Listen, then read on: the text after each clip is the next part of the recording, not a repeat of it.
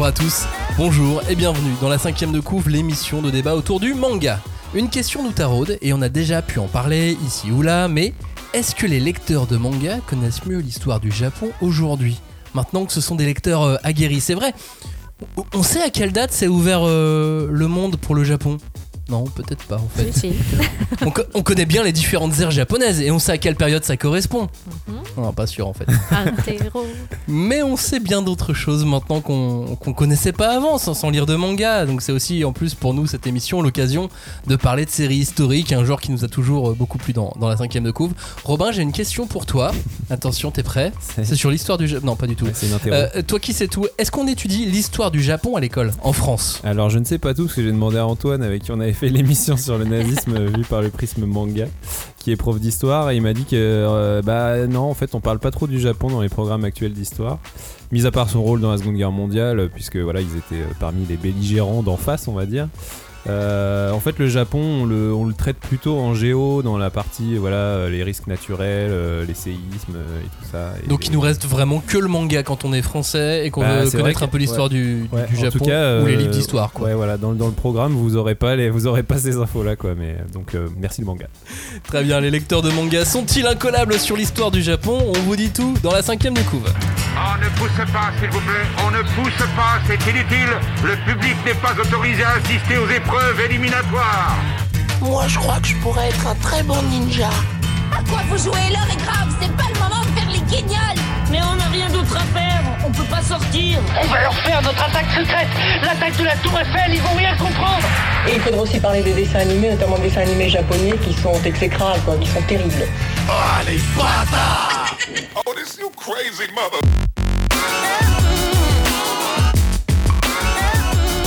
Bienvenue dans la cinquième de couve où nous allons disséquer, découper, charcuter et aimer les mangas historiques, mais pas n'importe lesquels. Ceux qui peuvent nous apprendre quelque chose sur l'histoire du Japon. Ou pas, puisqu'on retient pas tout. Bref, on ira du côté de la Seconde Guerre mondiale, on ira du côté des périodes sombres de l'histoire japonaise, et évidemment des chevaliers nippons. J'aime bien les appeler comme ça, les chevaliers nippons.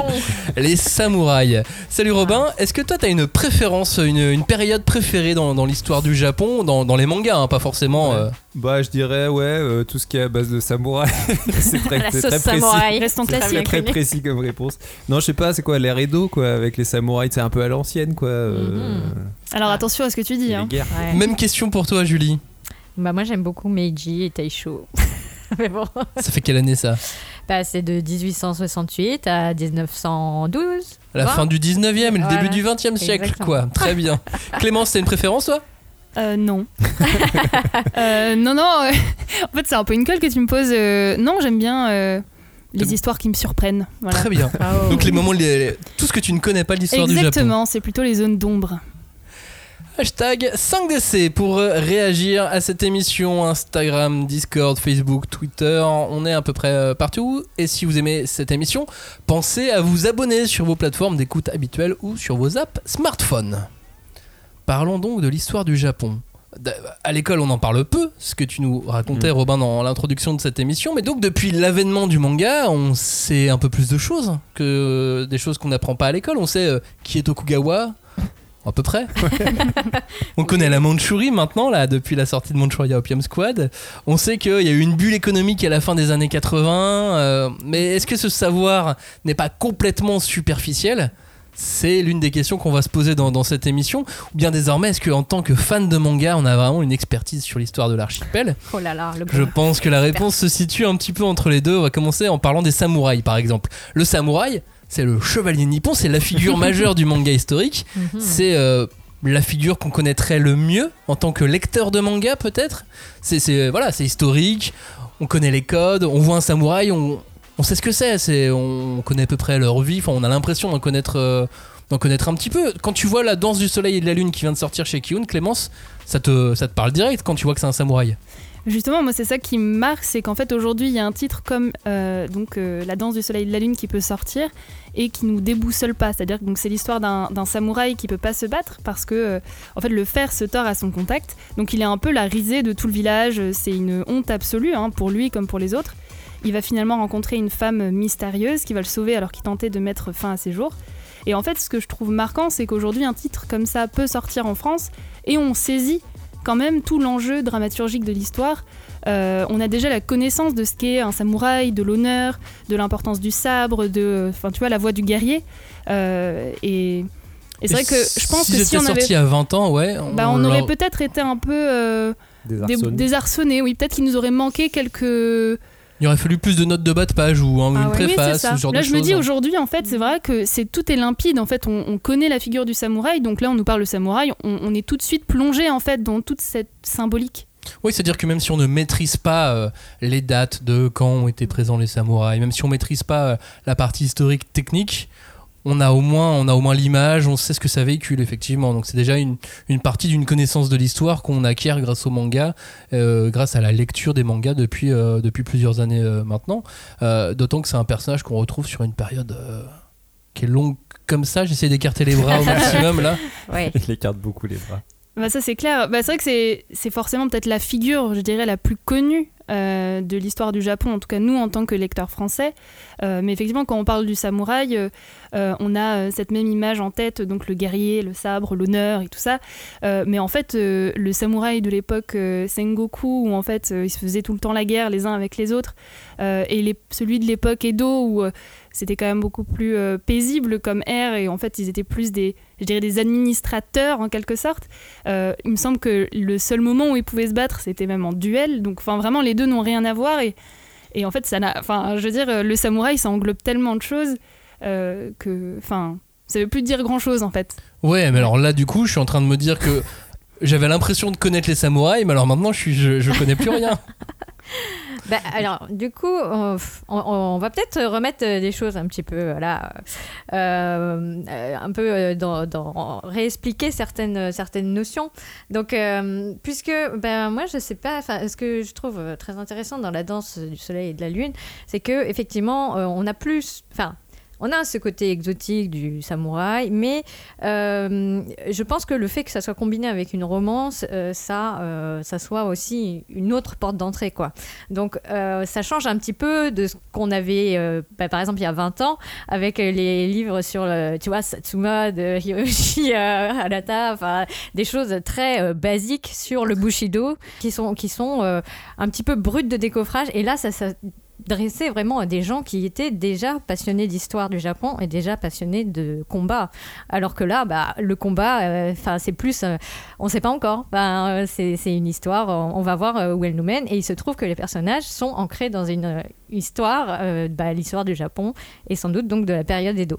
Donc ça, c'est une petite euh, parenthèse. Mais pour revenir à ce qu'on disait, ouais, je pense qu'en France, tu dis samouraï, bah, c'est une espèce de gros, gros, gros sac où ça va, comme tu disais Clémence, de la période Sengoku. Sengoku, c'est 14e siècle. Enfin, euh, c'est le Moyen Âge, quoi. Et euh, quand on parle même de, du terme samouraï, ça peut venir donc du 7e, 8e siècle, de la période Heian. Donc ça c'est une espèce de, de, de, de- comment dire c'est, c'est, c'est- je sais pas, c'est comme se faire rouler dessus par une énorme boule, tu vois, d'histoire.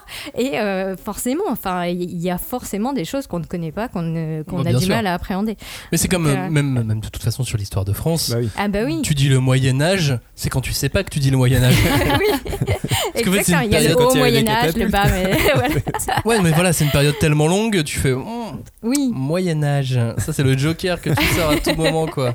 Bah oui, et donc on va dire que euh, bah, l'image de- du samouraï tel qu'il est véhiculé, elle a donc perduré jusqu'à la période Edo. Et la période Edo, ça- déjà, la période Edo, c'est un énorme couloir temporel parce que ça va donc de 18, euh, 10, euh, euh, 1600 à peu près. Hein, je, je, je suis désolée, c'est pas très. 17e siècle. Voilà, exactement. Donne des Et siècles. ça va jusqu'à. Pour le coup, la, la date de sortie est très précise, c'est 1868. C'est l'avènement de Meiji et du Japon moderne, avec un empereur qui est revenu à sa place et qui a laissé les shoguns partir. Au revoir les shoguns. Et se battre. Ça, c'est un autre truc qu'on connaît, tu vois. Il y a les samouraïs et il y a les shoguns. Eh oui, Dont Tokugawa, exactement. Ieyasu et toute oui. sa famille. Oui. On sait ça. Tout ça, on sait. Ah, Et on le saura aussi dans Elusive Samouraï là, qui va sortir. Il y a encore des histoires avec tout ça dedans. Robin, on t'a pas encore entendu sur les samouraïs. Bah parce que moi je disais j'aime bien quand ça se bagarre un peu tu vois les samouraïs c'est ça qui est cool mais euh, du coup le manga euh, aussi le manga de bagarre entre guillemets on va dire euh, nous a un petit peu gratifié de de, de, de- comment connaissances sur, sur ces périodes historiques parce que moi je pensais à Samurai Deeper Kyo donc c'était une, une série fleuve qui était publiée euh, dans le Weekly Shonen Magazine euh, au Japon et en France chez Kana. Euh, là, on suit euh, Kyoshiro, c'est un pharmacien qui a l'air tout à fait paisible et en fait, on va se rendre compte que c'est le légendaire Kyo aux yeux de démon, l'homme aux plus de 1000 de- l'homme aux 1000 victimes qui aurait participé à la légendaire bataille de Sekigahara. Donc euh, voilà, un, un épisode historique du Japon et en fait, après très vite, ça va devenir bah du coup Kyo slash Kyoshiro euh, va un peu renouer avec son passé et voilà comment il a participé à cette fameuse bataille. Et là ça va être vraiment euh, les Avengers du shogunat c'est-à-dire que tu vas avoir vraiment tous les personnages historiques euh, connus tu vois de cette époque là il y a les Tokugawa les Nobunaga les tout ce que tu veux. Ils vont tous arriver et ils vont se bagarrer tu vois avec à base de super pouvoirs et tout. Et, mais mine de rien, tous ces noms-là, tu les as eu en tête. Et moi, je pense qu'en France, c'était un des premiers mangas où j'ai eu autant de noms comme ça de... que je connaissais pas Ah, du tout. Et où j'ai dû vraiment me, comment dire, me familiariser avec tout ça. Et puis du coup, c'est peut-être moi aussi qui me suis dit, bah tiens, c'était qui? A priori, c'était un personnage. Je me doute bien que Tokugawa, il a pas fait des saltos arrière et il a...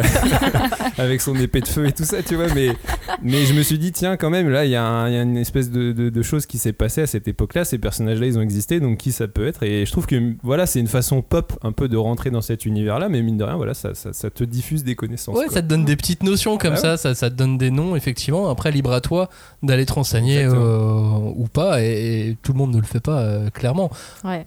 C'est- toujours le truc dans, dans ces cas-là. C'est- c'est toujours un peu délicat. Genre, est-ce que je vais vraiment passer une heure à savoir si. Ouais. Il a vraiment fait des Mais saltos. t'avais, du coup ces fameuses notes de bas de page qui te permettaient quand même, tu vois, de, te- de recontextualiser. C'était, c'était intéressant quand même. T'avais des notes de bas de page dans, dans Vagabond, par exemple? Parce que là Euh, aussi, il est question euh, de, bah, de, de bagarre à tout va. Après, euh, bah, Vagabond, pour, oui, pu- puisqu'on parle de samouraï, c'est vrai que c'est aussi une figure emblématique, puisque donc, ça reprend donc, la- les récits de vie de Miyamoto Musashi, qui va être à l'auteur du Bushido, du célèbre code. euh, enfin, en tout cas, c'est lui qui va le coucher sur papier. Donc, c'est c'est quand même euh, une histoire en plus qui commence à Sekigahara. Puisque Takezo va au champ de bataille, veut absolument euh, prouver sa valeur et sa force. Mais il rencontre pas Kyoshiro. Ah ben je sais pas. L'histoire ne le dit pas. ouais, mais ça. ça c'est vrai que c'est marrant parce que euh, comment dire. euh, maintenant, je pense qu'on peut vraiment faire une frise chronologique avec tous les titres de manga qu'on connaît et tu peux donc faire euh, te dire ok si je commence vers euh, donc avec Sekigahara bah tu commences par Samurai du Kyo et tu commences aussi par, par Vagabond. Ça fait ça fait un point de repère tu vois pour entrer dans le monde des samouraïs. voilà. Mais c'est vrai qu'en même temps, c'est un peu chaotique tout ça, parce que finalement, on va passer d'un manga à un autre sans tout le temps savoir exactement dans quel ordre ça se passe. Et ça peut laisser euh, certains lecteurs un peu perdus. Euh, moi, je sais que finalement, les figures historiques que je connais le mieux, c'est celle euh, donc de la fameuse ère euh, Sengoku où ils se mettaient tous un peu euh, sur la gueule, quoi. Par- parce que j'ai lu justement Le Tigre des Neiges, Mm. qui part d'un principe assez marrant, qui se dit qu'un de ses seigneurs, donc Uesugi Kenshin, euh, tiens, mais en fait, et si c'était une, une meuf en fait? Mm. Et, euh, Genre une meuf badass, guerrière et tout. Une qui théorie qui, en plus, effectivement, euh, se tient. Il y a, vraiment, il y a, il y a des recherches qui sont faites dessus et tout ça. Et donc, il me semble qu'en plus, elle affronte un autre, une autre figure qui s'appelle donc Takeda Shingen. Voilà, donc on parle aussi de Nobunaga, tout ça. Et c'est assez marrant parce que euh, euh, l'autrice, justement, qui s'appelle Higashimura, euh, elle met toujours euh, des, petits, euh, des petits passages historiques où elle explique un peu, voilà, telle bataille, ce qui s'est passé. Et en fait, elle fait une partie de ces planches comme ça et une partie tout en bas en disant bon euh, franchement si vous vous en foutez de l'histoire euh, je comprends. Vraiment il n'y a aucun, aucune culpabilité entre nous. Euh, je vous explique le truc en trois phrases et comme ça vous pouvez passer à autre chose. Donc c'est assez, assez marrant. Bah, C'est-à-dire que l'époque Sengoku, elle est très connue, le Japon, et c'est aussi un vivier pour la pop culture. Enfin, tu connais euh, Sengoku Basara, enfin, c'est des noms de daimyo, c'est des noms de chefs de guerre qui reviennent constamment dans euh, les récits. Et c'est intéressant Ouais. pour l'auteur parce que du coup, il peut introduire un personnage simplement le nommant. Oui, Exactement. Mm. Donc Et- ça et permet à tous les lecteurs japonais de savoir à peu près à Oui. quoi il a affaire, quoi. Eh ben, il y a même des insignes. Enfin, je veux dire, les armures, les armoiries, elles sont connues du grand public en général. Et les passionnés, parce que c'est ça aussi, c'est qu'il y a des gens au Japon qui, on l'a déjà évoqué plusieurs fois, et quand ils sont passionnés par un truc, ils s'y mettent à fond. Donc euh, moi, je me suis retrouvée dans des musées au Japon où j'essayais de lire des petits cartons parce que tout était en japonais. Et puis j'avais un passionné d'histoire à côté de moi qui disait, mais si, c'est ça et ça, parce que moi, je reconnais l'armure de machin et les armoiries de trucs. J'ai fait, ah, ok, d'accord. Et tu te sens très con dans ces cas-là. Mais c'est Ah, vrai que nous, nous, en France, tu vois, enfin en France ou même en, en Occident plus largement, nous on va avoir des personnages genre Arthur, Robin des Bois. Ouais, mais ils ont pas la pop culture, enfin le. le- nous, le- nous, ça va être ça, euh, des personnages qu'on peut nommer et qu'on va connaître directement, effectivement. Ouais. Il y a Tokugawa, ça, Oui, ça, c'est euh, la même chose de l'autre côté. ouais, c'est. Parce que moi, c'est marrant, mais tous ces mangas, je les ai lus. Hein. J'ai- J'ai lu Samurai Deeper Kyo. Mais euh, la bataille de. Alors, j'ai toujours dit, moi déjà, Seki Agara, donc laisse tomber. Et je retiens rien. Je connais les noms, je peux faire genre, hein. mais, mais et plus j'en lis, plus je me dis que je ne sais rien. Je suis un, un, ignare sur l'histoire médiévale japonaise. Et j'ai l'impression que ça rentre, que ça ressort de l'autre côté. Et, euh, et ouais, ouais, non, moi voilà. C'est-à-dire que quand Mais- on dit c'est Kigahara, tu dis bah c'est le copain de Naruto. Très bonne blague. Elle est vraiment Ouais, bien. je Bravo. C'est Mais toujours intéressant d'écrire ces blagues avant les émissions. Non, non, elle est improvisée. là, Oh là là, on va- Mais quel talent, vraiment. Euh, mais quoi qu'il en soit, euh, ouais, j'ai l'impression de connaître aucun. Enfin, de. Tu sais, tu me dis, est-ce qu'il y a un samouraï connu? Je- ben, non. non. Si. Si. Si. Kenshin, Kenshin Oui, Depuis qu'il a vraiment existé. Musashi. Miyamoto Musashi. Oui, Musashi. Musashi, Ouais. ouais, ouais. Ouais, quand même. Ouais. C'est le plus- Ouais. c'est- c'est lui le plus connu. Ouais, Quoi. moi, ça va pas me revenir tout, Mais tout est-ce seul quoi. Et pareil pour les airs. Tu, tu me dis, ah, mais alors l'air Sengoku, l'air machin. Ah, Est-ce que je peux avoir un petit pense-bête? Bah, Alors, avec un pense-bête, j'y arrive à tout connaître. Ah bah oui. C'est vachement pratique ça. Mais moi, je trouve que bah, si jamais tu te sens vraiment perdu, euh, on va dire grosso modo qu'il y a donc que l'é- l'équivalent de la période Heian, c'est vraiment l'é- l'époque de la comment dire la, la grandiloquence euh, de, impériale euh, où c'était vraiment euh, mais sauf qu'il il régnait sur trois Bedzouilles. C'était quoi, genre l'an 800 quoi, Charlemagne C'était ouais, 800 à 1000, 1000, C'est ça, euh, 800 ok. à 1200 quoi à peu près. Très bien, donc Heian c'est Charlemagne et, la descendance, très bien. et à côté de ça, mais c'était vraiment le comment dire le moment où euh, c'était la culture de cours qui prémait. Je, fais ça, mais c'est la caricature euh, vraiment très très euh, brossée à très, Non, on prend des notes, on prend des notes, hein, t'inquiète. Et après, donc il y a la fameuse époque Sengoku où là, euh, oui, c'est les, les- littéralement euh, les périodes de- des royaumes en guerre parce que tous les daimyo, tous les fiefs se foutent sur la gueule. À chaque génération, ils remettent une pièce dans la machine et en plus ils meurent tous. Enfin, bon, c'est très tragédie sp- shakespearienne quoi. Jusqu'à ce que donc certains arrivent en disant bah il y en a un peu marre de, ce- de- de ce bordel. Donc notamment Oda Nobunaga, qui ensuite va passer le pouvoir à Hideyoshi Toyotomi. Et euh, Puis enfin, bah oui, et, euh, ils ont été trois. Et le, le dernier, Tokugawa Ieyasu, il s'installe et il met toute sa famille dans le shogunat de la période Edo. Donc euh, c'est pour euh, schématiser. Ouais, mais alors tu vois, rien que là, je fais Ah ouais, mais ça m'évoque plein de trucs, mais c'est marrant comment ça m'évoque et comment j'ai les notions, mais comment je ne les maîtrise pas. Ouais, mais alors sinon, deuxième pense bête, eh bien tu lis le pavillon des hommes. Parce que le pavillon des hommes, c'est euh, vraiment le manga, je pense, qui. ça rapproche. Enfin, en tout cas, te, te fait toute l'histoire de l'époque Edo. Parce qu'elle parle de tous les, des- enfin, tous les shoguns qui sont succédés. Bon, à part qu'il y a ce petit twist qui fait que bah, c'est plus les hommes qui gouvernent, ce sont les femmes. Puisque je vous rappelle que dans l'histoire de, de euh, Fumiyoshi, euh, Fumi Yoshinaga, pardon, c'est euh, donc il y a une épidémie qui sévit au XVIIe siècle et qui donc tue la majorité des jeunes hommes.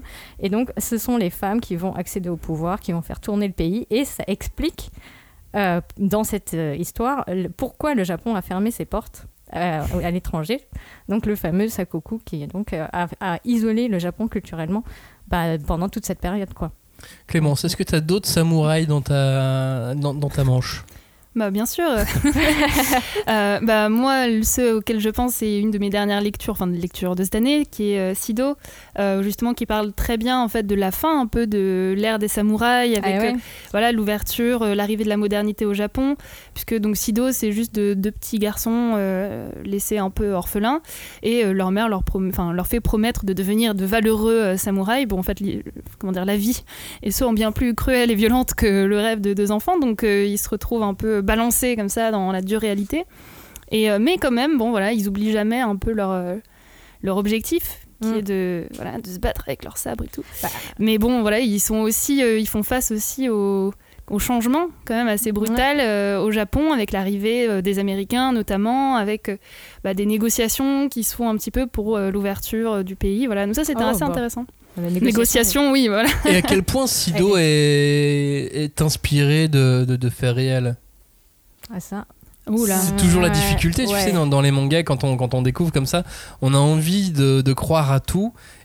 Et on a toujours un petit recul en mode. euh, Ouais, enfin, en même temps, tu te retrouves avec l'habitant de l'infini. T'as pas envie Oui. de croire au je pense truc, que- quoi, tu vois, genre. Bien euh, sûr. On Mais en parlera forcément un peu plus tard, mais parce que oui, c'est sûr que euh, tous- toutes ces histoires, elles t'apprennent quelque chose euh, du Japon, mais en fait, euh, bon, qu'est-ce que tu peux vraiment en ressortir? Qu'est-ce que, Sur quoi tu peux t'appuyer? Qu'est-ce qui est sûr? Qu'est-ce qui l'est pas? Ouais, bah, euh, je reviens sur, sur l'habitant de l'infini parce que je me dis que c'est un bon exemple de à quel point le, la, comment dire, les éléments historiques peuvent être euh, dissous dans une bonne histoire, dans un scénario, parce que jamais, il y a jamais vraiment, euh, euh, on sait jamais à quelle période on est, on sait jamais quel est le, le gouvernant en place, euh, on sait juste qu'il y a des lois qui euh, donc euh, promeuvent ou pas euh, euh, le port du sabre ou bien même la comment la pratique des, des arts martiaux. Et euh, déjà, enfin, en tout cas, dans, dans l'histoire de samouraï, on arrive à un stade où ben, tuer des gens, c'est pas bien. Parce que les samouraïs, ils tuaient des gens. Enfin, je veux dire, c'est c'est aussi. euh, le- C'est leur métier. Voilà, enfin, c'est Ceux qui avaient le permis de tuer. voilà, exactement.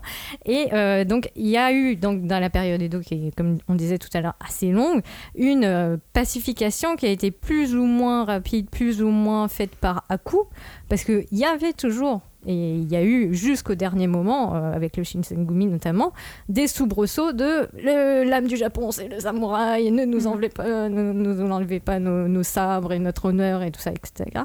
Donc, il y a quand même cette idée que, euh, bah, le, le comment euh, c'est important euh, parce que malgré tout, même si l'histoire est très, euh, très bien menée, il y a ce- cette toile de fond de le changement politique, le changement des mentalités qui, euh, accompagne une œuvre. Quoi. Donc, euh, Pour, pour rebondir sur ce que tu dis, ce que je trouve marrant justement dans intéressant pardon plutôt dans Sido, c'est que justement tu as un peu cette image de ce décalage. On parle souvent modernité euh, et euh, tradition du Japon, ça c'est un peu le truc que j'avais retenu, tu vois, de mes cours d'histoire, ah, c'était le tout seul le monde a retenu le ça seul truc, 30 ans, je pense. Voilà. Donc euh, voilà, c'est un peu le, le cliché, mais c'est vrai que bah, tu sens que ça revient. Et, euh, et en fait, moi j'ai un peu cette image, tu vois, dans- quand je vois Sido avec eux, ils sont là avec leur sabre. Non, on va continuer à se battre avec les sabres. Et les gars en face sont là, mais vous êtes ridicules. J'ai un peu cette image dans Indiana Jones, tu sais, le, le gars qui est dans le Ah, marché, la qui arrive avec son, sabre avec son sabre, genre, ouais, et puis tu vois, t'as Indiana Jones qui sort son pistolet, pouf, allez, c'est fini, voilà, on passe à autre chose. Tu vois, j'ai un peu cette image du samouraï qui est, le- bah, que- hein Bah, C'est-à-dire, pourquoi Attendez, c'est quoi cette histoire de, de fusil, de Ah machin ouais, mais- Sachant qu'en plus, euh, pour revenir à Nobunaga, qui était donc quand même plutôt euh, bien avant, il utilisait déjà des armes à feu. Oui. Il était connu pour ça. Robin, en parlant de vérité historique. Je sens que moi je suis vraiment sur les mangas très pointus, quoi, historiquement. Mais- Mais c'est ça, mais d'où ma question. Euh, Est-ce que par exemple, si on, on a eu des problèmes plus jeunes et qu'on est entouré de bandages, est-ce qu'on peut devenir le grand méchant d'un pays historiquement parlant? Ou est-ce que c'est que dans les mangas? Bah là, euh, il le devient pas, donc ça n'arrive pas même dans le manga. Euh, donc ouais, bah je vais Aussi, vous ça parler. devient le grand méchant. Je- oui, c'est le grand méchant, mais Hmm. bon, il n'arrive pas à prendre le pouvoir. Ah non. Euh, je vais vous parler de Kenshin. hein, si vous êtes euh, attentif, vous aurez deviné qu'on parlait de Makoto Shishio, le meilleur méchant de l'histoire du manga. Euh, non, parce qu'en fait, c'est marrant parce que Kenshin, euh, le, le vagabond, c'est un peu, euh, c'est un peu, euh, ça répond un peu aussi à tout ce que vous avez soulevé sur le fait que parce que là, en gros, l'histoire, c'est euh, on est euh, si je me trompe pas, une dizaine d'années après euh, l'ère Meiji, quoi. Enfin, quand l'ère Meiji s'est installée, on, en- on est ouais, on est dix ans après. Et en fait, on suit Kenshin qui est un- qui est devenu un vagabond, mais qui était un, un combattant, un assassin, euh, mais qui lui a justement combattu pour, euh, en gros, le gouvernement qui a remplacé. Le le shogun, donc le Japon d'avant, le Japon des, des, des samouraïs et tout ça quoi. Et, et c'est intéressant parce qu'en gros, euh, tout le principe de manga, bon, on est dans un manga du Jump, donc il y a quand même voilà de la baston et tout ça. Mais contrairement à Akio dont je parlais tout à l'heure, euh, la, même la bagarre, elle, est, elle reste dans un comment dire, on va pas dire une cré- un réalisme historique, mais une forme de crédibilité historique. C'est-à-dire que même les super compétences des personnages sont toujours euh, l'utilisation d'une arme ou d'un truc qui fait que ça leur a donné ce, ce pouvoir-là. Quoi. C'est jamais des pouvoirs surnaturels qu'ils ont. Mm. Donc ça, tout ça, ça ancre quand même un peu le manga dans une forme de réalisme historique, en tout cas de crédibilité historique.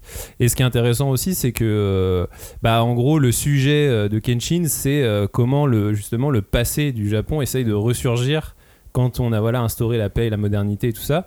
Et, et ce passé un peu violent essaye de ressurgir. Et en même temps, bah, le passé de Kenshin ressurgit aussi. C'est-à-dire que lui-même, qui est un personnage qui a abandonné son métier d'assassin, bah finalement il va devoir se retrouver mêlé à devoir combattre des gens, donc euh, potentiellement les tuer, etc. Et, et du coup c'est intéressant parce qu'en gros ce- ce- cette espèce de période où deux, deux faces du Japon se, se- se- comment dire, se, se confrontent, bah, tout ça c'est incarné par un personnage qui est le personnage du héros qu'on suit dans, dans le manga. Quoi. Donc- Ce qui, est, ce qui est marrant, c'est que tu vois, Kenshin, euh, qui a absolument cartonné au Japon, Bah oui. n'a jamais eu un succès fou en France. Et quand tu sais que c'est un manga du Jump, tu te dis qu'il s'adresse donc à des jeunes qui voient ça à l'école et qui le retrouvent ensuite, mais en version cool, Bah ouais. Parce dans leur Jump. Parce que pour Ouais. le coup, euh, et c'est- c'est c'est le cas dans les- dans l'édition française, euh, l'auteur est très disert, quoi. Il parle beaucoup de euh, comment il a eu l'idée de tel personnage et comment il a eu l'idée du design et tout ça. Et, et c'est un- c'est assez rare d'avoir un, d'avoir un manga où, où l'auteur précise autant pourquoi. Et je pense que c'est justement parce qu'il s'appuie des fois sur des personnages historiques. Il y a les, les fameux Ouais. membres du Shinsengumi et tout ça. Et donc euh, Watsuki te dit à chaque fois, ouais, lui c'était mon préféré dans le Shinsengumi, comme s'il te parlait ouais, d'un chevalier de la table ronde, tu vois. Donc nous on est là, on fait, bah, moi je sais pas qui c'est euh, ce mec-là, mais j'imagine qu'effectivement pour un jeune japonais, voir ce nom apparaître, c'est un nom d'un cours d'histoire qu'il a eu et il se dit ah bah ouais, et là il est cool, il se bat avec un sabre euh, super long et tout ça. Et donc euh, il y a ce côté, ouais, effectivement, rendre l'histoire un peu cool quoi.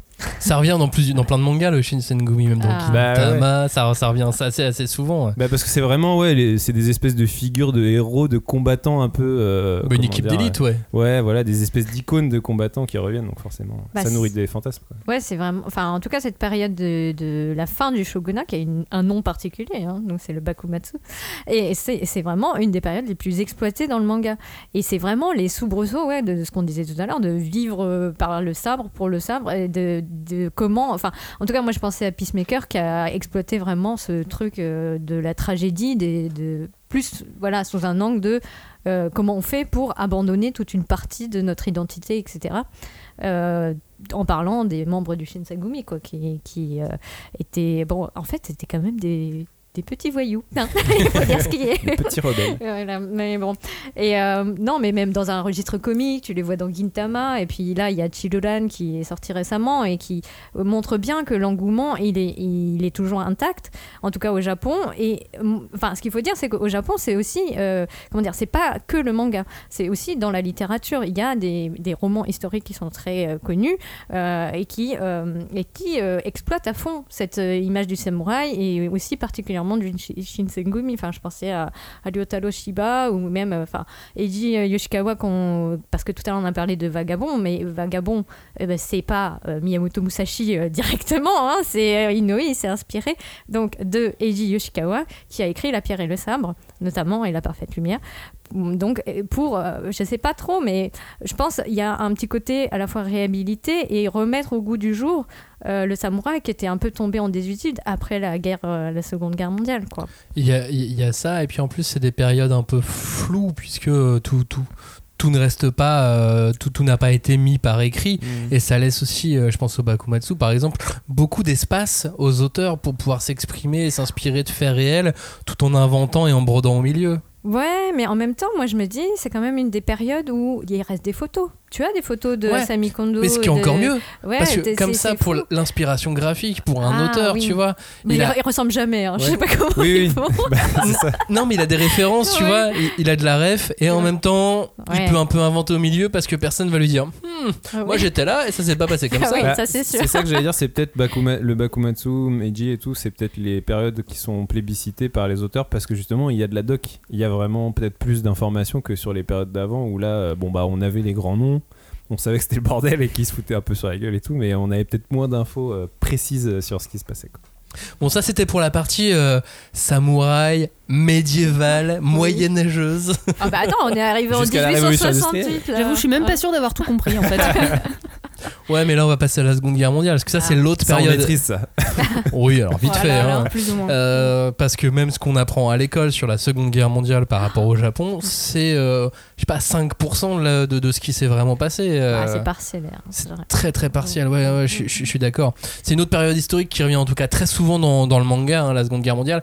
Ça revient souvent dans le manga, mais ça revient souvent dans la bande dessinée Mm. franco-belge, ça revient souvent dans les romans à travers le monde. Euh, la Seconde Guerre mondiale a marqué et forcément toutes les histoires euh, qu'il y a autour ont, ont- ont marqué les auteurs et forcément bah, les mangaka pouvaient pas euh, Passé à côté. passer à côté, à commencer par Osamu Tezuka. euh.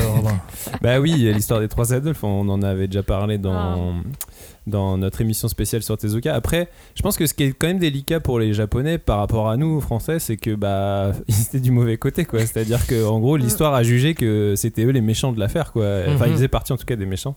Euh, donc c'est forcément plus compliqué, toi, après, de, en tant qu'auteur, j'imagine, de t'en emparer pour. euh, pour faire un récit, nourrir euh, voilà un imaginaire auprès des lecteurs et tout. Nous, en France, bah euh, quand on a lu des BD, en tout cas sur la, Seconde Guerre mondiale, c'est souvent des trucs sur l'occupation, donc on était plutôt dans le rôle des victimes et des gens qui se sont rebellés, tout ça, donc c'est pas tout à fait le même, euh, le même apport. Et, je trouve que justement, le- les trois Adolphes, euh, quand on le lit en tant qu'occidental, c'est super intéressant pour nous parce que là, on a vraiment un, un auteur qui nous montre comment ça, enfin en tout cas qui nous montre sa vérité de comment ça se passait euh, de ce côté-là, avec voilà, bah dire bah oui, ok, enfin en tout cas c'est ce que moi j'en retiens, c'est que j'ai vu que bah, les Japonais c'était un peuple qui était pris dans une guerre aussi et euh, même si finalement ils étaient du mauvais côté bah on a suivi des êtres humains qui ont vécu ça et qui ont dû se débrouiller avec ça et, euh, et c'est et c'est pour ça où c'est là où Tezuka est toujours très fort dans ses récits c'est que ces récits comme ils sont toujours concentrés sur les personnages bah en fait on c'est avec eux qu'on vit les choses et c'est et donc on s'attache à eux et donc on comprend à travers eux, à travers leur chair, ce qu'ils vivent et tout ça, euh, la, la complexité de- du contexte de l'époque. Et vraiment, je trouve que l'histoire des trois Adolphes, c'est à ce niveau-là l'œuvre la plus complète. En tout cas, si tu veux, selon moi, comprendre euh, vraiment le- la Seconde Guerre mondiale vécue par un Japonais à ce moment-là, euh, parce que voilà, tu, tu plonges dans, dans, dans, dans ça, et puis surtout qu'en plus le personnage voyage, il va, il va, des, il va du Japon, euh, enfin on va en Allemagne aussi et tout ça, donc en fait ça t'offre vraiment un panorama hyper euh, global de la situation.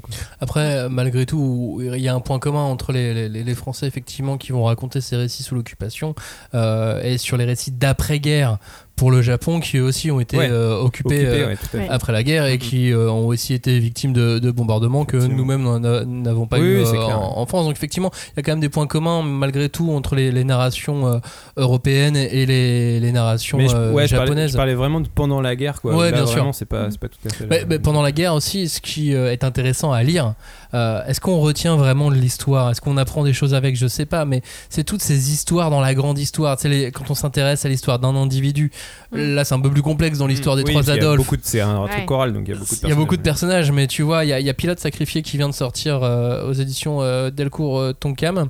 Et là, c'est l'histoire d'un vrai pilote devenu Tokohei. Tokohei, euh, c'est ce qu'on a appelé kamikaze, nous, en, en France. Et comment ce mec est rentré vivant à neuf reprises. Mon dieu. La honte. Moi, je croyais que déjà on pouvait pas rentrer une fois, c'est-à-dire qu'il s'est Oui. raté. C'est-à-dire qu'il s'est. Bah alors, ça, il faut. euh, Ou alors il s'est réussi. Ouais. euh, Je sais quoi, comment on dit Je- je- non, pour le coup, je vous laisse vraiment lire le, le- le manga et, et l'histoire de, de- de cet homme qui est une figure historique, mais une, enfin une figure historique. C'est comme les résistants en France, tu vois. Enfin, Mm. c'est pas, euh, je, je les mets pas au même niveau, mais c'est à dire que c'est des, c'est des gens qui ont eu une histoire dans cette grande Ouais. histoire, Ils sont, ils sont démarqués. qui se sont démarqués à leur façon, ouais. effectivement, raconter des récits Ouais. sur ces gens-là.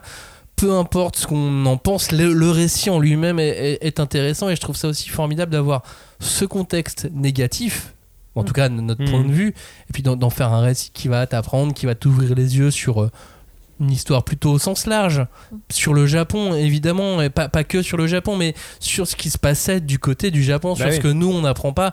Et c'est aussi en ça que le, le- le manga est super intéressant parce que tout ce qui s'est passé dans le Pacifique, la guerre euh, entre les Américains et les Japonais sur le Pacifique, elle est, euh, elle est super complexe. Ouais, Oui. bah c'est c'est le sujet aussi de, de Pele Liu, euh, Guernica of Paradise, euh, manga chez, chez Vega. Et là, ouais, bah on est vraiment euh, sur euh, cette fameuse guerre du Pacifique, comme tu dis. Alors, c'est. C'est un contexte qu'on a quand même pu en tant qu'occidental découvrir parce que bah, c'est la Seconde Guerre mondiale, c'est euh, il y a eu des films, il y a eu bah, Ouais, le, a eu fameux dip- le fameux diptyque de Eastwood, Mémoire de nos pères et euh, Iwo Jima, où tu avais justement les, les, deux, les deux côtés quoi, que tu découvrais, mais c'était quand même un cinéaste américain qui te le, qui te Mm. le montrait. Il y avait aussi la série Band of Brothers, euh, la saison 2, entre guillemets, qui se passait plutôt euh, côté Pacifique. Donc c'est un, un contexte qu'on connaît quand même vachement moins bien que le conflit en Europe, mais qu'on a vu, qu'on a pu voir au cinéma et tout. Mais là, ce qui est pas mal dans cette série de manga, c'est que euh, bah déjà, c'est un japonais qui nous le raconte, et puis surtout, euh, il y a vraiment pas du tout ce versant patriotique, quoi. C'est-à-dire qu'on est, on suit un personnage qui euh, a pas vraiment spécialement envie d'être là quoi. Lui il veut que la guerre s'arrête et euh, il, veut retourner à son enfin il veut, devenir mangaka tu vois. Donc en gros lui c'est un rêveur quoi. Il est, pris dans la guerre euh, et, je trouve que voilà ça c'est un- ça rejoint un peu ce que je disais tout à l'heure sur les trois Adolphes c'est que c'est à travers l'humanité de ce personnage et justement le fait que bien qu'il soit en plus du mauvais côté de la barrière et tout euh, il soit pris là-dedans et victime de tout ça, bah en fait, t'es avec lui et tu te dis bah oui, moi aussi, j'ai pas envie que tu meurs, j'ai envie que tu vives ta vie tranquille et que tu sois pas pris dans cette, euh, cette histoire et puis et en plus euh, tout ça bah, te fait te montre de l'intérieur comment ça se passait euh, à ce moment-là et malgré en plus le parti pris du manga c'est que c'est un dessin un peu naïf tu vois un Ouais. peu mignon on va dire entre guillemets alors que ça te parle de choses affreuses donc du coup bah il y, a- il y a aussi ce, ce parti pris graphique très fort qui te fait que tu t'attaches encore plus quoi Mais c'est vrai que la, la- la richesse et, et tous les événements de la Seconde Guerre mondiale, ça laisse un terrain aux auteurs. Euh, Il y, a- il y a plein de mangas qui Oui. nous plongent encore plus dans la Seconde Guerre mondiale. Il y y a Zipunk par exemple, où là on met un petit peu de SF. C'est un mec des années 2000 qui se retrouve Ouais. plongé en 1942. Au moment de la bataille du Midway, on se, on se retrouve avec Pearl Harbor sur d'autres mangas. Enfin, tu vois, on- il y a un, ça- c'est un grand, un grand terrain de jeu la, la Seconde Guerre mondiale pour, euh, pour les auteurs, avec plein d'histoires, de, de petites histoires de, de personnes au milieu de tout ça à raconter. Et puis il y a l'après-guerre aussi, qui est énormément euh, expliquée, racontée, décrite dans, dans les mangas. Bah, c'est ce que tu, tu disais quand tu parlais de l'occupation. euh, Il y a effectivement eu, quand la guerre s'est arrêtée, que le Japon a perdu, bah, du coup, euh, il est devenu un pays occupé par les Américains. Et, euh, et, et du coup, bah, il a dû vivre sa vie de pays vaincu. Quoi. Et c'est effectivement un contexte. Euh, bah, quand en France, on a connu l'humiliation, on a perdu quand on était occupé. Donc on a connu ça. Et, et en fait, c'est intéressant de se dire, bah, de l'autre côté du monde, il y avait aussi eu des gens qui ont pu vivre ça. euh, et c'est des, des mangas comme Sengo, dont j'avais déjà parlé dans mes, mes coups de cœur, je crois, de l'année dernière ou il y a deux ans, je ne sais plus. Euh, qui est un manga euh, chez, chez, Saka qui, qui parle vraiment de. euh, tu suis voilà, des, anciens combattants de la guerre du Pacifique qui, qui vivent en, territoire occupé au Japon, qui doivent un peu essayer de retrouver une vie normale, quoi, entre guillemets. Et euh, t'es dans cette espèce de contexte où eux sont. bah, tu sais, vraiment des, des héros, mais pas des héros puisqu'ils ont perdu, tu vois. Donc euh, tu Mhm. suis vraiment cette espèce de, de, de- j'imagine, de, de- et en plus avec en plus le complexe du survivant, c'est-à-dire que leurs potes sont morts à la guerre et eux ils rentrent et ils ont perdu, tu vois, mais ils sont quand même en vie, donc il y a vraiment ce côté, euh, ils doivent subir tout ça et en même temps essayer de retrouver euh, un train de vie relativement normal, donc et dans un pays détruit, donc il y a vraiment ce côté, comment t'arrives à faire rejaillir de l'humanité euh, dans tout ça, et je trouve que bah, des titres comme Sengo, ouais, ça, ça y arrive assez, assez bien. C'était une grosse claque pour toi aussi, Julie Sengo. Ouais, enfin, en fait, c'est pas tant une grosse claque, une multitude de petites claques, tu vois. Genre, euh, tu, te- tu prends des baffes bien douloureuses, quoi. Parce qu'il y a ça, il y a ce truc de. En fait, c'est la, la maxi gueule de bois moche, quoi. Enfin, vraiment, Bah ouais, euh, Sengo, c'est assez terrible. Mais euh, bon, euh, c'est vrai, ils sont, ils sont super humains, ils, sont, ils arrivent à. À, voilà, à essayer de d'oublier toutes les horreurs qu'ils ont vues ou pas, euh, chacun à sa façon, quoi. Mais. euh, Enfin, c'est euh, une lecture qui, qui est intéressante parce que je pense que même au, Japon, il a fallu un certain temps avant que ce genre de récit soit publié, publiable, qu'il ait des retours. Parce que euh, bah, on avait déjà évoqué le cas avec le nazisme.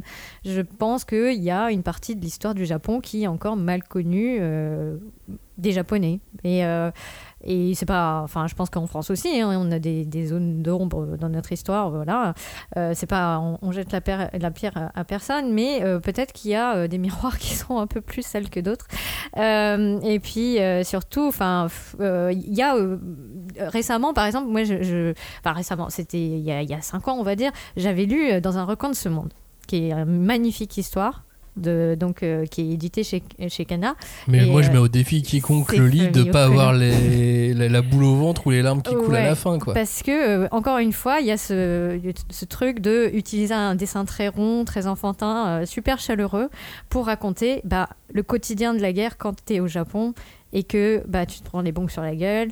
Euh, qu'il y a les restrictions alimentaires, mais comme c'était partout, le rationnement, c'était partout euh, la difficulté d'apprendre que euh, il y a quelqu'un qui est mort dans ton entourage, euh, que bah, les hôpitaux ferment, qu'il n'y a plus d'argent, il n'y a plus à bouffer. Enfin, c'est, c'est, c'est- Et avec euh, un- une héroïne qui, malgré tout, euh, veut continuer à croire qu'elle va revoir euh, ses amis, etc. Enfin, Bah, je fais le pitch si tu veux dans Ouais, un recoin de ce monde. On va suivre l'histoire de Suzu euh, pendant la Seconde Guerre mondiale. Elle vient de se marier et elle part vivre dans la famille de son mari. Bah, c'est ce qui se faisait. voilà, c'est euh, comme ce c'est comme ça que ça se faisait.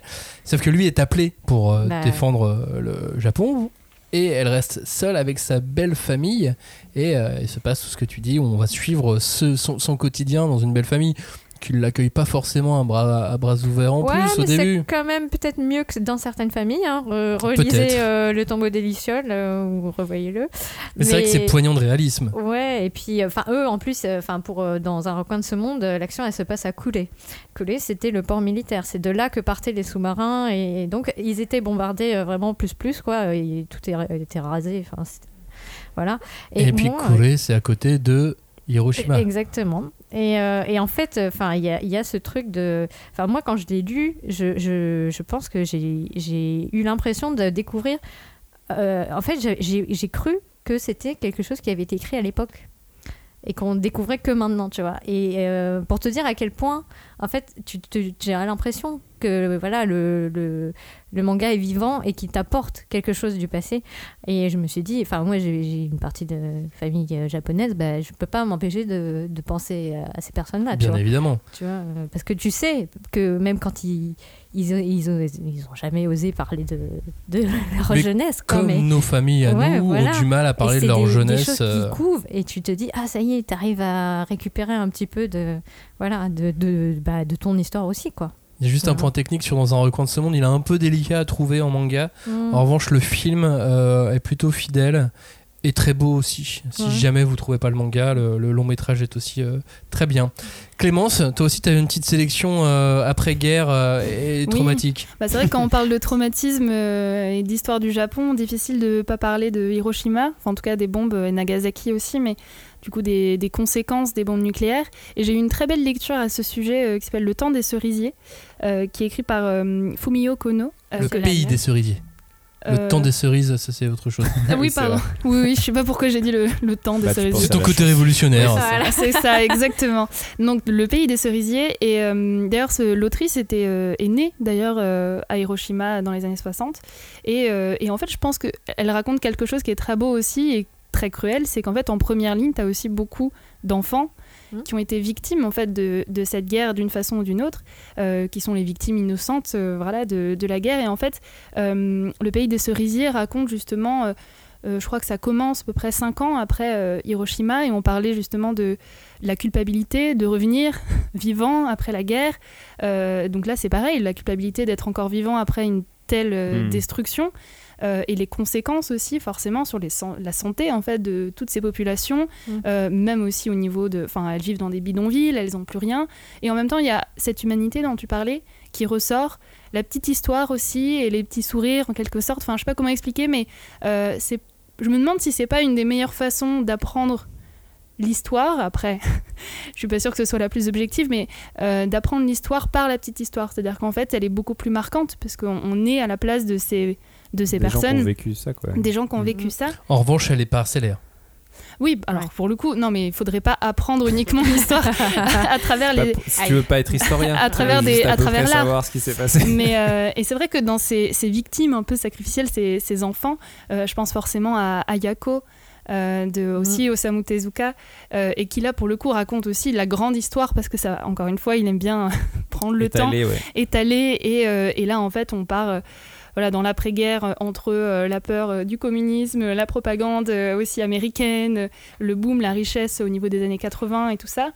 Et, voilà, pour, le pitch, on va dire, c'est une histoire qui, parle d'une une vieille famille un peu euh, tradie, voilà, de grands, propri- grands propriétaires terriens, complètement déchirés par la guerre, je dirais même complètement euh, tarés, en fait, euh, Ouais. euh, pendant et après la guerre, où effectivement, il y a euh, le deuxième fils qui rentre, donc pareil, avec la Mhm. honte de ne pas être mort au combat, en quelque sorte, Bah, et qui... ça, bah, pardon, je t'interromps parce que c'est aussi une résurgence de l'esprit samouraï en fait. Tout à parce fait, que ouais. la mort c'était l'honneur suprême de pouvoir servir son seigneur. Bon, et bah là ils ont tout calibré euh, version euh, ah euh, le seigneur suprême ça devient l'empereur euh, etc et, et c'est vrai que il y avait euh, même dans Pilote sacrifié enfin tout à l'heure j'ai laissé échapper un à la honte mais parce que je pense que quelque part le, le, le fait de ne pas pouvoir servir ton pays et donc mourir au combat à cette époque-là pour un soldat embrigadé de l'époque, bah ça devait être quelque chose quoi. Bah, c'était ce qu'on t'inculquait, effectivement. Voilà, exactement. Il y a aussi tout ce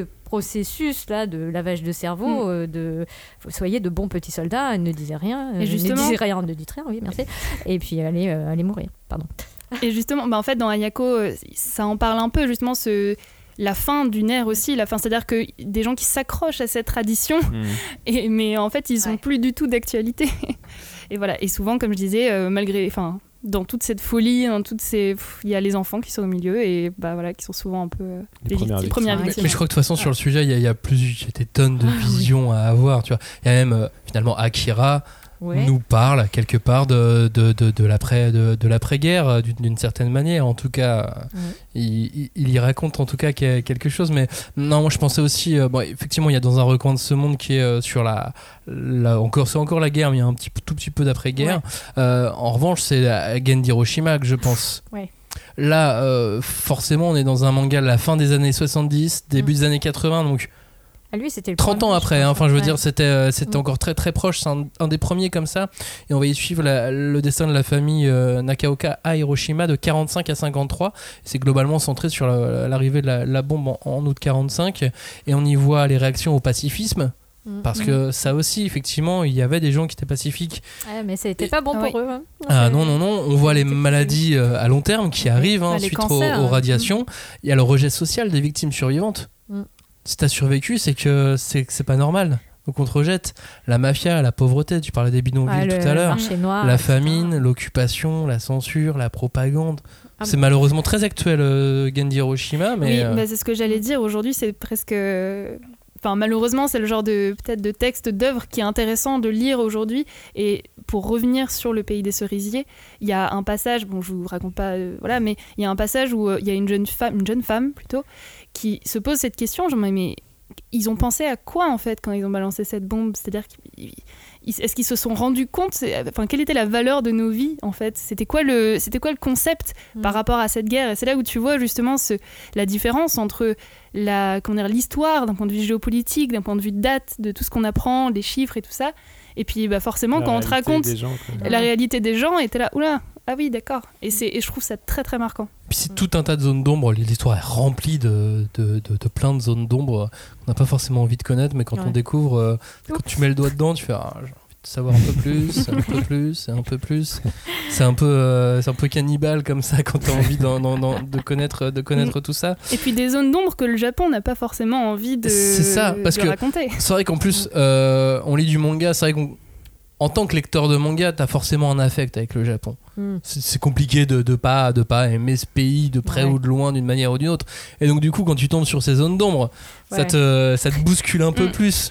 Tu Ouais. fais ah non, moi j'avais envie de bien les aimer en fait. Arrêtez. Bon, je veux le lire quand même. Ah non, mais Manchuria Opium Squad. Aïe. C'est ça. On, on est en- on est dans on est dans ce truc là. On est à la fin des années. On est au début des années 30. Ouais. Le Japon euh, est Annexé. a- annexé, a envahi une partie de la Chine qui s'appelle la Mandchourie. Et il y a Isamu, un japonais qui était déplacé là-bas, qui voit son quotidien bouleversé par la maladie de sa mère, Mm. qui doit être la peste, Ouais, je, la- la je peste, crois. ouais, Ouais. je crois. Et donc lui, pour gagner de l'argent euh, afin de la soigner, il va se lancer dans la culture du pavot. Parce qu'il est très bon botaniste. Parce que c'est un très bon botaniste, exactement, et il réussit à purifier de l'opium. En fait, il est tellement doué, mais tellement doué, qu'il va tomber dans un monde Aïe, aïe, où se mêle la pègre, Mm. l'autre pègre, l'autre autre pègre, qui n'était pas d'accord avec les deux premières, et l'armée, qui Ouais. elle aussi a décidé d'utiliser le pavot et la drogue pour gagner de l'argent. Et il se retrouve emmêlé dans ce bordel qui le dépasse et qui l'emporte. Avec cette histoire, moi je me suis passionné, pa- pa- passionné pour, euh, pour cette partie-là de l'histoire du Japon. Je suis allé lire plein de trucs. Ah, du coup, j'ai pas tout appris avec le manga, mais, mais je suis allé lire des trucs. Mais mine de rien, ouais, c'est ça qui est génial dans des titres comme ça, c'est que le manga t'a fait comprendre que c'était un putain de bordel quoi. À ce moment-là, tu te dis non, faut forcément que je comprenne là, qu'est-ce qui se passe? C'était qui le, le- qui, qui, qui c'est, c'était qui était le chef à ce moment-là quoi? Mais Et, euh, qui sont ces militaires? et C'est- voilà, c'est- C'est l'armée euh, japonaise, mais pourquoi? C'était pourquoi un état dealer Attends, un état Ah oui, dealer Un état dealer. Ah Mais C'est vrai que c'est. euh, Enfin, je sais pas, je trouve qu'on oublie souvent un peu enfin, que les Japonais sont aussi euh, détestés dans certains, euh, certaines régions du monde encore aujourd'hui Ah euh, bah pour oui. leur vision expansionniste. Et c'était pas. euh, Enfin, je sais pas, il y a, il y a trois siècles ou quatre siècles. Enfin, je veux dire, c'était. euh, voilà, il y a. Bah non, aux États-Unis, euh, il y un avait siècle, un, vrai racisme anti-japonais il y a encore 60 ans. hein. Bah, ils Même étaient- pas, même eux, ils étaient que dans ça. des camps. Oui. Parce qu'il y avait des Japonais américains qui habitaient là-bas depuis plusieurs générations et eux, ils ont fini dans des camps. Bah oui. Voilà. Donc non, oui, c'est euh, très, oui, très, a- très récent. Il y a eu euh, toutes les. Il y a, il y a- il y a- enfin, comment dire, toutes les réalités quoi, qui se confondent euh, au même moment dans différents points du globe. Donc euh, c'est vrai que c'est c'est compliqué euh, parfois à appréhender. En Vous tant avez que Ouais, Pardon. Pardon, vas-y, je te laisse non, finir non, ta phrase. dire, euh, juste en tant que, comme tu disais tout à l'heure, de personne qui veut juste lire du manga, euh, apprécier un pays ou une culture, et puis là tu te retrouves un peu, euh, ouais, comme tu dis, euh, complètement bousculé par des réalités sordidos. voilà. Bah oui, parce qu'on parle forcément des exactions des soldats japonais qui étaient enfin connus pour pas être euh, du tout. Euh, et en plus, il y a ce scandale quand même énorme de l'État japonais et de l'armée japonaise en particulier qui a profité et qui a même complètement euh, phagocyté en fait la culture du pavot et l'exploitation en fait de bah, de l'opium qui s'est euh, comment dire euh, ah j'ai pas le terme mais qui a gardé pour lui le commerce Le monopole. le monopole, voilà, merci, euh, de la commercialisation de l'opium dans cette région-là, qui d'ailleurs aussi passait aussi par la Corée beaucoup, Ouais. et, et voilà, et qui du coup a quand même gagné énormément d'argent en rendant, je sais pas, des milliers de personnes complètement accros à une drogue. Ouais. Enfin, je, je- après, je sais pas si c'est vraiment. Si, enfin, c'était la guerre, quoi. Genre, euh, que- quel est l'impact monétaire de ce trafic, si ce n'est qu'ils avaient une Ah, espèce énorme. de, de, Si, si, de c'est drogue énorme. qui permettait de faire encore plus de lobotomisation. Oui, ça. L'idée, c'était l'argent et le contrôle. Oui, il y avait les deux. Oui, oui, oui. Mais Ouais. l'argent aussi, hein, Mais ouais, parce que le- l'opium, euh, même avant ça, euh, Oui. c'était les Britanniques et les Français qui se faisaient la guerre pour ça euh, En Chine. Donc Mm. euh, Et ça, en ça a toujours été Mm. un- une, un- comment dire, une ressource euh, géo, géostratégique très importante. quoi. En parlant de zone d'ombre, est-ce que vous en avez chacun une petite que, sur laquelle vous voulez, euh, revenir? Euh, bah euh, moi alors ça a pas grand chose à voir. Là on est vraiment on va de l'autre côté du globe mais c'est Isaac le manga chez Kiyun qui nous parle pas du Japon qui nous parle des guerres de religion donc bien de chez nous. Mais mais ce qu'on ignorait enfin moi ce que ce que j'ignorais jusqu'à lire ce manga c'est qu'effectivement parce qu'en fait dans ce manga on suit un mercenaire japonais qui s'est retrouvé euh, comment dire euh, Droppé. droppé dans ce dans ce conflit et donc euh, qui euh, qui a dû voilà enfin qui a participé euh, avec je sais plus quelle région. C'était tellement le bordel à l'époque je sais plus pour qui il se battait mais mais du coup c'était super intéressant de dire que c'est en incorporant du Japon dans notre histoire à nous que moi ça m'a fait euh, apprendre et réapprendre des choses parce que les guerres de religion c'est quand même un sacré foutoir. Et je trouve que là par ce nouveau prisme là déjà ça m'a fait apprendre un détail assez marrant et qu'il y avait des japonais. Et en plus ça m'a fait redécouvrir des choses Ah ouais, moi j'avoue que je connaissais pas du tout Ben cette guerre-là dans, dans Isaac. Clémence, Julie, vous avez aussi euh, votre petit manga euh, Zone d'ombre? Euh, oui, moi c'était euh, Butterfly Beast euh, chez Mangetsu. Mangetsu, merci. Euh, parce que c'est vrai qu'on on entend souvent parler bah, de la fin des samouraïs, enfin voilà, on en a déjà beaucoup parlé, mais on connaît beaucoup moins celle des shinobi, donc des ninjas. C'est la C'est-à-dire même que époque C'est quand même. euh, c'est Enfin, à la peu- fin, ouais. Ça arrive un peu avant, justement, Ouais. parce qu'en fait, au moment euh, donc, euh, de la pacification, on va dire, euh, du Japon pendant l'ère La Edo, où en fait, bah, à l'origine, les shinobi donc, avaient des techniques, euh, enfin, d'arts martiaux, enfin, c'est pas vraiment de l'art martiaux, mais ils avaient des Ah, mais techniques on a un peu. émission Voilà. Dessus, donc, euh, Ils avaient des- elles avaient des techniques un peu particulières, mais surtout euh, d'assassinat en quelque sorte. Et c'est vrai que bah, au moment où euh, bah, il y a la paix, il y avait moins besoin d'assassiner des gens d'avoir des techniques un peu spéciales. Donc il y en a quelques-uns, comme, Chômage euh, comme notre héroïne qui euh, a réussi à retrouver du travail, donc euh, qui travaille à la solde en fait de quasi- quasiment de chasseur de primes. C'est-à-dire qu'en fait, elle, elle va chasser ses anciens euh, camarades euh, shinobi. Et bon, bah forcément, elle culpabilise un petit peu de temps en temps parce que C'est un peu pas la évident. Ninjas. Mais, euh, Ouais, c'est clair. mais c'est vrai que c'est c'est un peu genre on retrouve un peu les mêmes thématiques comme dans Sido par exemple avec cette nostalgie bah, justement de cette époque où on fait la guerre et ça c'est bien et euh, voilà mais je connaissais pas trop justement ce moment du déclin je pensais que c'était un peu la même chose j'avoue je m'étais pas posé la question Julie, Ouais. un petit, un petit manga zone d'ombre ou pas? Ah, bah, après, je sais pas, non, je- c'est un peu plus léger parce que je vais vous parler du chef de Nobu- Nobunaga. Et euh, j'aime bien parce que je trouve qu'il y a un petit peu.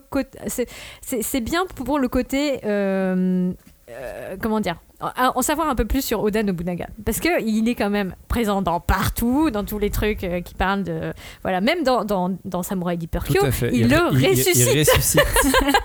donc vraiment, c'est qu'on ne peut pas s'en passer. Et là, en fait, dans euh, le chef de Nobunaga, bah, moi, je, trouve que c'est intéressant parce que non seulement, donc il y a la vi- vision très détaillée de ce qu'a été son règne, de ce qu'a été sa conquête militaire du Japon, etc. Mais euh, bon, euh, il y, a, y cet angle, donc, puisque on suit Ken, qui est donc un cuisinier japonais des années 2000, qui se retrouve propulsé à cette époque-là.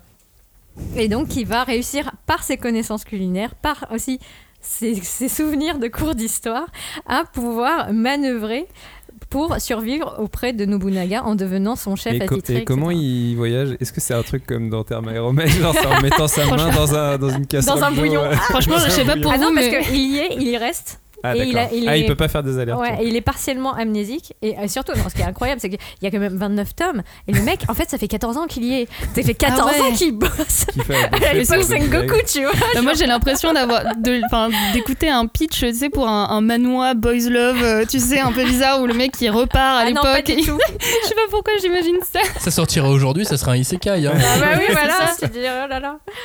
Alors, est-ce qu'on peut faire un premier bilan avec toutes ces lectures? Est-ce qu'on connaît vraiment l'histoire du Japon? Est-ce que euh, la romance, ça nous permet d'en apprendre un peu plus? Est-ce que la, narration, est-ce que les bastons, est-ce que euh, toutes ces histoires nous permettent d'acquérir des petites connaissances de l'histoire du Japon? Oui ou non, Clémence? Bon, oui, forcément. C'est vrai que lire, enfin, je veux dire, moi personnellement, euh, je connais beaucoup plus l'histoire du Japon depuis que je lis des mangas qu'avant, ça c'est certain. Euh, mais c'est sûr que, bah, je sais pas, les récits, mais que ce soit euh, du cinéma, que ce soit les romans, du manga, en fait, ça n'a pas vocation à être des livres d'histoire, ça c'est très clair. Donc on peut apprendre des choses, il raconte une petite partie de l'histoire, peut-être une histoire plus humaine, plus à l'échelle euh, voilà, plus individuelle, Euh, mais il y a forcément un biais scénaristique. Et je vais prendre un exemple peut-être un peu étonnant, mais forcément avec une histoire qu'on connaît très bien, qui est l'histoire de la Révolution française, avec la Rose de Versailles, qui parle justement de ça. Mais alors voilà, c'est c'est une histoire qui est complètement romancée, où euh, enfin voilà, il, elle invente des personnages. Enfin, on ne sait pas exactement sur comment dire, sur quoi se repose vraiment euh, euh, le bien fondé historique, tu vois, de son histoire. On se demande, mais attends, mais il a vraiment existé celui-là? Ou donc ça t'apprend des choses, c'est sûr. Et je pense que quelqu'un, un japonais qui apprend l'histoire de la Révolution française par la Rose de Versailles, va peut-être Apprendre des choses, je pense, parce Ouais. qu'il y a quand même des, des- des moments clés historiques. euh, mais il faut pas qu'il se fonde là-dessus Ouais, pour se dire c'est bon, hein, je suis incollable. Exactement. Mais vous saviez qu'il y avait une femme en fait qui a mené euh, l'attaque contre la Bastille. Elle s'appelait Lady Oscar. Non, il peut compléter avec innocent, tu vois, comme ça il fait les deux, Ah bah ouais. il a un panel.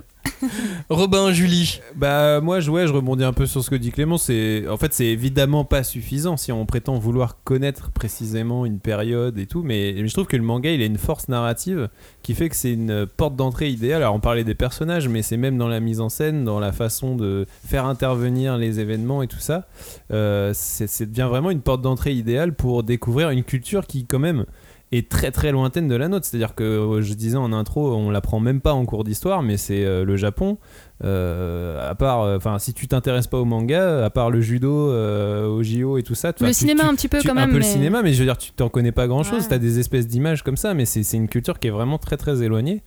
Et, euh, et, et le manga, bah, c'est un peu c'est leur soft power à eux, à eux. donc euh, du Mhm. coup euh, c'est comme ça qu'on les- qu'on a appris à les découvrir et qu'on a appris aussi à aimer leur culture. Donc je pense qu'effectivement c'est c'est une porte d'entrée idéale. Et après, je dirais que ça dépend aussi forcément du type de manga qu'on lit, quoi. C'est-à-dire. Mhm. que si tu lis Samurai Deeper Kyo ou Kenshin, bon, tu vas pas pouvoir postuler pour un doctorat en histoire sur l'histoire du Japon, tu vois. Mais si tu si, si ça t'a poussé à t'intéresser à ça et que du coup tu vas te mettre à lire des mangas un peu plus pointus, bah vraiment des gekiga, donc des mangas historiques euh, vraiment beaucoup plus précis sur euh, certaines périodes. euh, et là aujourd'hui, bah force est de constater que dans l'offre en France, on a vraiment accès à tout ça quoi. On peut avoir du gekiga très pointu comme du shonen de bagarre sur- fond historique et, et tout ça en fait, ça offre quand même ouais, une grande porte d'entrée pour découvrir cette, cette histoire là. C'est comme Dr Stone et la science. Mais tout à fait, exactement. c'est un bon exemple parce que moi je, je pensais tu vois à Kenshin parce que le, le succès de Kenshin je pense c'était ce, ce- cet équilibre entre les connaissances euh, historiques mine de rien parce que c'est vrai que c'est un auteur qui s'est beaucoup documenté et qui en parle mais aussi euh, de toute la fantaisie euh, au sens de toute sa création euh, de, de- son regard qui, voilà qui va enrober le tout de trucs un peu voilà d'action de, de, de rebondissement. Et, et c'est vraiment le mélange qui fait que ça, ça a donné envie à certaines personnes donc très éloignées de la culture japonaise de s'y intéresser un peu plus. Après Bon, euh, moi, je, je dirais aussi que n'oublions pas qu'au Japon, euh, il existe tout un pan de l'édition de manga qui sont les mangas pédagogiques et qui sont des mangas qui, pour le coup, sont très bien documentés et qui, dont la fonction première est d'apporter un support euh, d'éducation. Donc, euh, par euh, voilà, ça arrive peu à peu en France. Ouais, ouais, mais ça, mangas. c'est bien, ça mais ça n'a pas un énorme succès non plus. Ouais. Non, non, Astérix. Astérix. voilà. Non, alors moi, je- c'est vrai que je, je lis la Lone Wolf and Cub euh, que, que je, je relis et euh, Tu j'ai pas l'impression d'apprendre des trucs. Enfin, Ah, euh, Bah, quand même, t'as un. je suis tellement dans l'histoire, je suis. euh, en fait, les- c'est vraiment c'est du les noms. Ouais, je connais Ouais. les noms. Effectivement, c'est ce qu'on disait en tout début d'émission. Effectivement, je sais ce que véhicule un samouraï. Mais t'as un contexte, tu vois, t'as quand même Oui, ça que tu sûr. vis avec les persos, quoi. donc. C'est ce que je n'avais pas avant Ouais. de lire le manga. Mais je n'ai que ça. Mais c'est Bah, vrai que c'est une connaissance approximative, on Ouais. va dire, de l'histoire du Japon. Voilà, on a des petites touches de couleur. Voilà. C'est ça. Eh, Est-ce que à l'inverse, des mangas non historiques peuvent nous apprendre quelque chose, nous raconter des, des éléments de l'histoire contemporaine japonaise?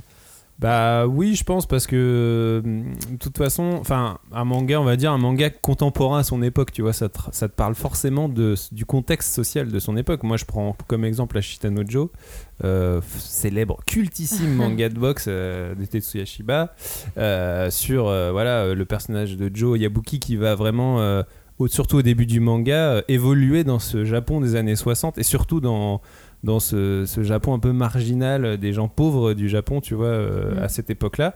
Et donc, je pense que c'est un des premiers shonen. En plus, je pense que euh, à l'époque, c'était vraiment aussi une espèce de volonté de, comment dire, euh, c'était un peu Osamu Tezuka qui régnait en maître sur le shonen, tu vois, au Japon. Et je pense qu'ils avaient un peu envie de se démarquer de lui et dire, bah voilà, nous, on va.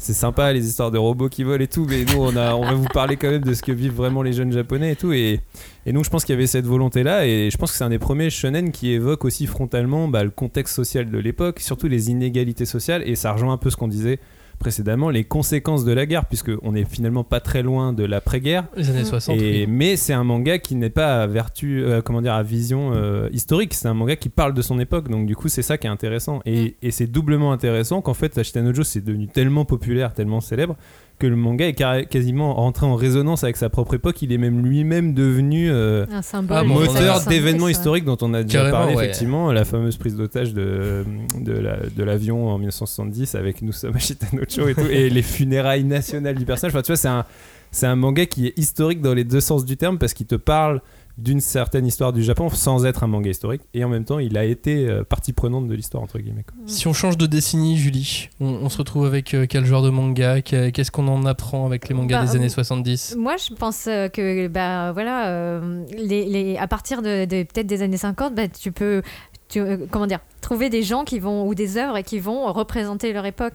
Donc, les années 60 avec Ashitanojo, mais pour moi, les années 70, c'est Kamimura. Enfin, tout ce qu'il a fait, ça parle de son quotidien, ça parle de, de voilà, euh, de ce qu'il y avait euh, à cette époque-là, et genre que ce soit donc une femme de Showa, la plaine de Kanto, enfin bon bref.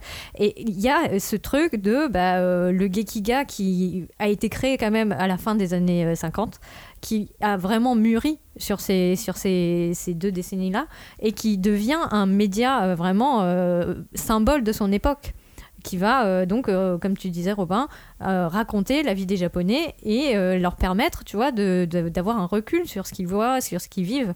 Et ça s'accélère quand on arrive dans les années 80, ah bah oui. où le nombre de mangas se multiplie Bah oui. et où le quotidien des années 80, ça y est, même nous on le connaît.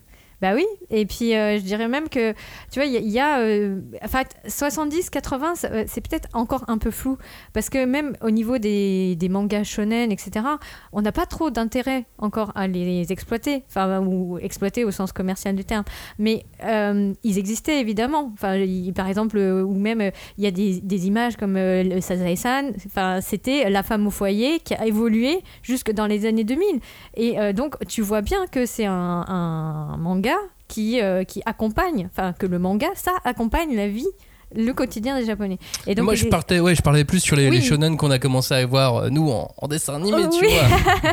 Bah, euh, je plus pense tard. que oui, enfin pour reprendre euh, la question que tu posais tout à l'heure, les années 80 pour moi c'est vraiment euh, bah, Takahashi. Takahashi et peut-être même euh, Tsukasa Ojo aussi, parce que il y a, euh, que ce soit dans City Hunter, que ce soit dans Family Compo, que ce soit dans euh, bon, Maison Ikoku, je pense que Maison Ikoku c'est vraiment emblématique des années 80. Parce qu'il y a cette romance des gens fauchés, alors que c'est la bulle économique. les années 80, le Japon a réussi à rattraper une économie occidentale et il profite. Il y a euh, donc cette bulle spéculative qui va gonfler, gonfler, gonfler et qui va exploser à la fin des années 90. Mais entre-temps, bah, il y a une espèce de douceur de vivre, il y a une démocratisation euh, des plaisirs, de, de la société de consommation. Oui, puis avec fait, un, manga comme euh, City Hunter, on va aussi découvrir les villes japonaises. Oui, voilà, de cette parce que c'est à cette époque-là aussi que tous les gratte-ciel, tout ça, le paysage de Tokyo va devenir un peu plus proche de celui qu'on a maintenant. Et euh, c'est vrai que moi, j'ai toujours une petite... euh, Enfin, je, suis, je suis quand même plus émue, je te dirais, par euh, les récits de Takahashi que par celui de, de City Hunter.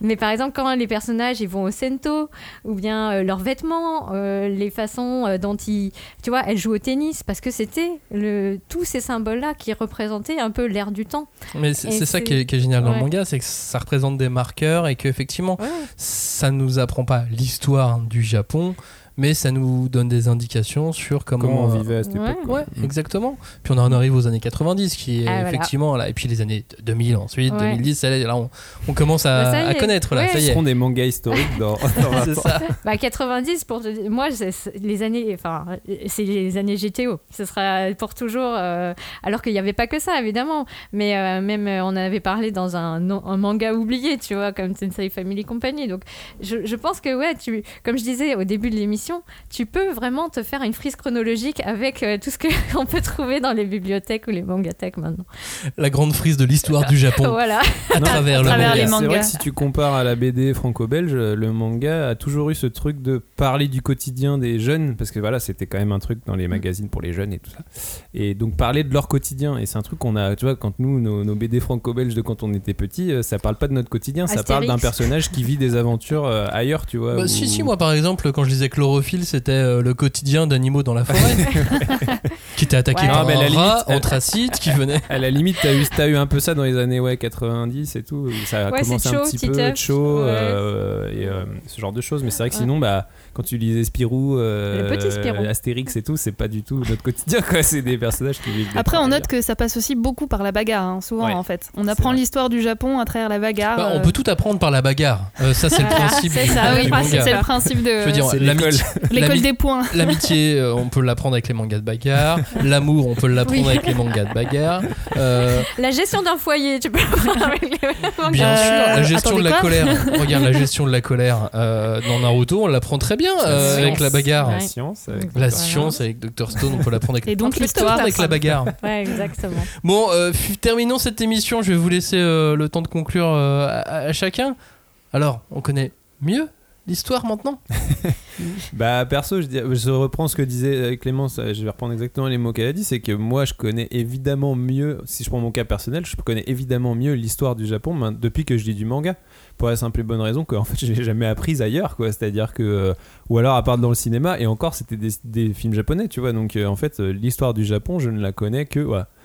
à quelques grandes exceptions près euh, dans, le man- dans les mangas que j'ai lus quoi. Et je pense qu'aujourd'hui, c'est ce que je disais euh, tout à l'heure quand je disais t'as du Gekiga, du Shonen, euh, du Seinen, t'as plein, t'as une offre assez pléthorique maintenant. Et je pense qu'aujourd'hui, si t'es prof d'histoire et que t'as, bon, même si c'est pas dans le programme malheureusement, mais Mhm. si t'as envie de, d'ouvrir un peu tes élèves à, cette culture-là, à cette histoire-là, je pense que le manga, ça devient vraiment un support pédagogique euh, enfin, à valoriser quoi. Je pense qu'il y a vraiment beaucoup de choses euh, à piocher et encore plus quand tu sais que c'est un média qui va parler à tes élèves parce qu'ils en lisent tous, tu vois. Donc Mhm. c'est, Ouais, ça vrai. me semble euh, normal quoi. Clémence, Julie. Bah, moi, j'espère que ça permettra euh, aux curieux de découvrir des nouvelles choses. Parce que, comme je disais tout à l'heure, euh, je pense que même il y a des Japonais, des jeunes Japonais, des vieux Japonais qui euh, sont pas si intéressés que ça par, euh, euh, leur histoire. Et donc, c'est des gens qui vont devenir passionnés à la lecture d'un manga et qui vont faire l'effort ensuite de se documenter ailleurs, de lire des livres un peu plus historiques ou, tu vois, écrits par des universitaires, je sais pas. Mais moi, je pense que, voilà, on le dit assez souvent, les mangas, il y a aussi cette euh, vocation d'éveiller ou de réveiller, hein, du coup, des, euh, des curiosités pour une période, pour un personnage historique, un fait historique. Donc, ça peut devenir vraiment une première étape avant d'aller vers autre chose. Quoi. Clémence, tu as le mot de la fin. Oui, oula, quelle pression. Non, mais je suis d'accord avec euh, ce que vous venez de dire. hein. Et puis c'est vrai qu'on l'a, on l'a plusieurs fois répété euh, pendant l'émission, mais euh, je me dis qu'aujourd'hui, justement, on arrive à un stade en France aussi Un stade on... de France. On a un stade de France aussi, mais on arrive à un stade, virgule, en France. où, euh, non, aucun problème. Où, euh, où justement, maintenant, on a une culture aussi euh, euh, des mangas, une culture de, aussi de l'histoire et de la société euh, du Japon qui, euh, quand même, a évolué entre euh, bah, les, les premières années où les premiers mangas ont commencé à arriver en France et aujourd'hui. Et où je me dis que ce qui est chouette, c'est que maintenant, on va peut-être pouvoir avoir de plus en plus de titres euh, qui vont nous parler de périodes euh, un peu plus anecdotiques, justement, de l'histoire du Japon, des histoires qu'on connaît un peu moins, et qui vont aller au-delà peut-être euh, des, des samouraïs, des ninjas, de la Seconde Guerre mondiale. Après, il y en avait déjà, mais c'était quand même plus confidentiel, je trouve. Voilà. Donc moi, je trouve ça assez cool. Enfin, personnellement, je trouve ça très chouette aussi de développer ma propre culture du Japon avec des titres qui me parlent d'époques dont j'avais jamais entendu avant. Vous l'avez compris, on est un peu euh, fan de, de mangas historiques qui sont pas toujours rigolos, même si il y en a Ah, bah, si, y en qui le sont. Mais, euh, mais oui, oui, on est, on est assez, on est assez passionné. On peut, on peut continuer pendant des heures. On peut vous name dropper encore plein d'autres titres et tout. Moi, je, je pense à d'autres. Fais, ouais, il y a celui-là, Ouais. puis il y a lui aussi, et puis il y a lui. Mais ça, je l'avais écrit, mais j'avais pas le temps d'en parler. Ah. On a parlé que de trucs assez récents. À peu près, sauf Ouais. Genji Hiroshima par exemple. Ah, euh, oui. pays des cerisiers, C'est un des premiers mangas sortis en France, hein, Genji Bah Hiroshima. Il Mm. était dans le, Mais dans le top 20, je dirais, des, des premiers mangas sortis en France. Tezuka, Ouais. c'est pas très récent. Sorti en France Bah si, ah oui, sorti en France, oui, plus, oui, ouais. oui, oui, c'est vrai, oui, bon, voilà, d'accord. On vous remercie d'avoir écouté cette émission. N'hésitez pas à réagir avec le hashtag 5DC ou sur euh, nos différents réseaux sociaux. On sera ravis de discuter et de prolonger ces discussions avec vous. Merci de nous avoir écoutés et à la semaine prochaine. Ciao, salut Salut Merci.